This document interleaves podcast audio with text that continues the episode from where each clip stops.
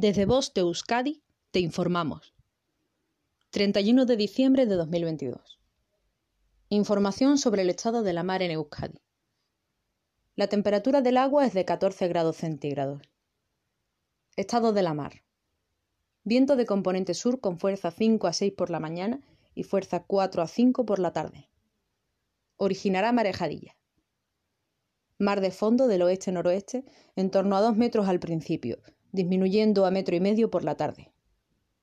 En cuanto a las mareas, la pleamar será a las 11 y 23 de la mañana y la bajamar será a las 4 y 52 de la madrugada y a las 5 y 33 de la tarde.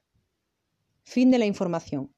Voz Euskadi, entidad colaboradora del Departamento de Seguridad del Gobierno Vasco.